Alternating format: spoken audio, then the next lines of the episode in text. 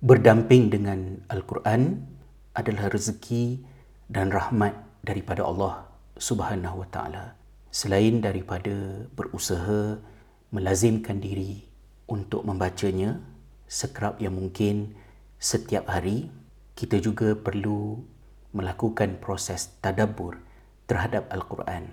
Ini bersesuaian dengan firman Allah Subhanahu wa taala di dalam surah Muhammad ayat yang ke-24.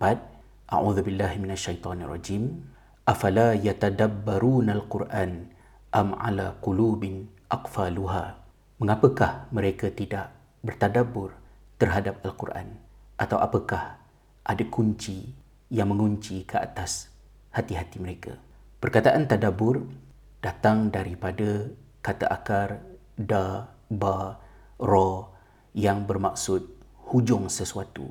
Bertadabur bermaksud satu proses yang perlu kita lakukan dengan objektif untuk sampai kepada hujung makna yang terkandung di dalam Al-Quran itu.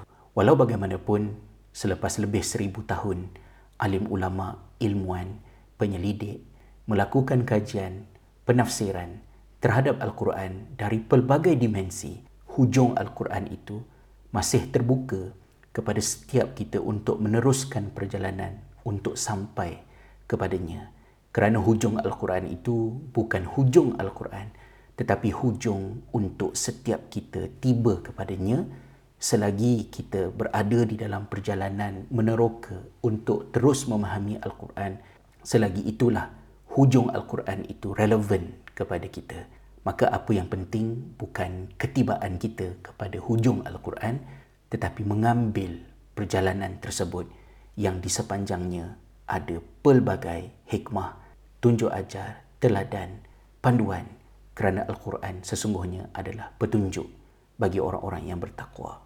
Akan tetapi ada sesuatu yang unik menjadi cabaran kepada usaha untuk kita bertadabbur ayat-ayat Al-Quran kerana Allah Subhanahu Wa Taala menyoal di hujung soalan yang disebutkan di dalam surah Muhammad tadi am ala qulubin aqfaluha? Atau apakah pada hati mereka itu ada kunci yang menguncinya? Perkataan yang dipakai untuk kunci seperti terjemahan dalam bahasa Melayu itu adalah aqfal. Dan aqfal ini mempunyai makna yang unik berbanding dengan perkataan-perkataan lain yang boleh juga membawa maksud terkunci, tertutup, terhijab, terhalang yang ada di dalam bahasa Arab. Kerana perkataan akfal datang daripada qafala dan qafala itu di dalam bahasa Arab merujuk kepada sesuatu yang berekor-ekor, bersusun. Contohnya jika kita lihat perkataan kafilah merujuk kepada segerombolan pedagang yang bergerak dalam satu kumpulan yang bergerak panjang dari depan seorang demi seorang harta haiwan tunggangan membentuk satu kafilah yang panjang. Jadi kunci itu digambarkan di dalam ayat ini dengan perkataan akfal untuk menggambarkan kepada kita proses untuk membuka hati agar kita boleh bertadabbur dengan Al-Quran itu adalah proses yang sistematik berperingkat bukannya sesuatu yang terkunci tekan satu butang terbuka terus dia terbuka tetapi kita perlu memasukkan anak kunci memulasnya dan pada anak kunci itu ada gigi-gigi yang tersusun dan ianya harus tepat untuk membolehkan anak kunci itu berfungsi membuka ibu kunci berkenaan. Justru dalam perjalanan kita untuk memahami Al-Quran, kita perlu peka terhadap peringkat demi peringkat yang kita perlu untuk membuka kunci yang berada di dalam diri kita agar pemahaman Al-Quran itu boleh terjadi. Ianya merujuk kepada pelbagai ilmu, pelbagai disiplin dan tidak kurang pentingnya juga proses-proses berkenaan mestilah didahului dengan kita berta'awus memohon perlindungan dengan Allah daripada syaitan yang berisiko untuk mengelirukan kita, menyelewengkan kita daripada tujuan asal kita berdamping dengan ayat-ayat Al-Quran. Ilmu-ilmu ini pula bukan bermaksud bahawa tadabbur Al-Quran hanya boleh dilakukan oleh para sarjana, ustaz-ustaz, ustazah-ustazah kerana seperti yang diungkapkan oleh almarhum Syekh Al-Imam Asy-Syanqiti di dalam tafsirnya Adwa Lubayan, pertanyaan yang Allah lontarkan dalam surah Muhammad ini adalah pertanyaan yang Allah tujukan kepada orang-orang munafik.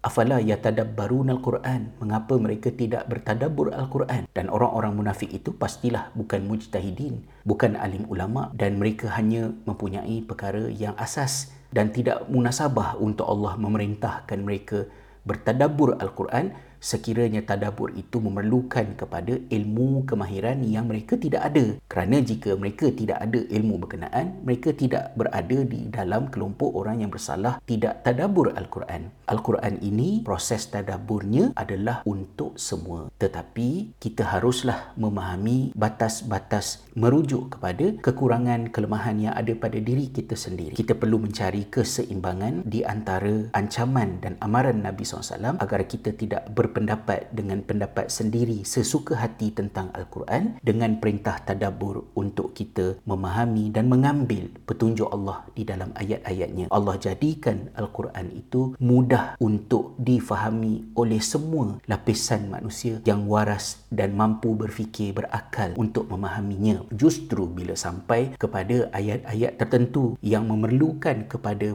penerangan khusus membabitkan hukum hakam, membabitkan perkara yang murak murakab, yang kompleks, yang rumit, yang memerlukan kepada ilmu yang hanya dimiliki oleh sarjana, kita hormatilah kekurangan yang ada pada diri kita untuk tidak menafsirkan sesuatu sesuka hati. Justru sebahagian daripada tuntutan tadabur adalah dengan melanjutkan proses menambah ilmu tentang Al-Quran sepanjang hayat.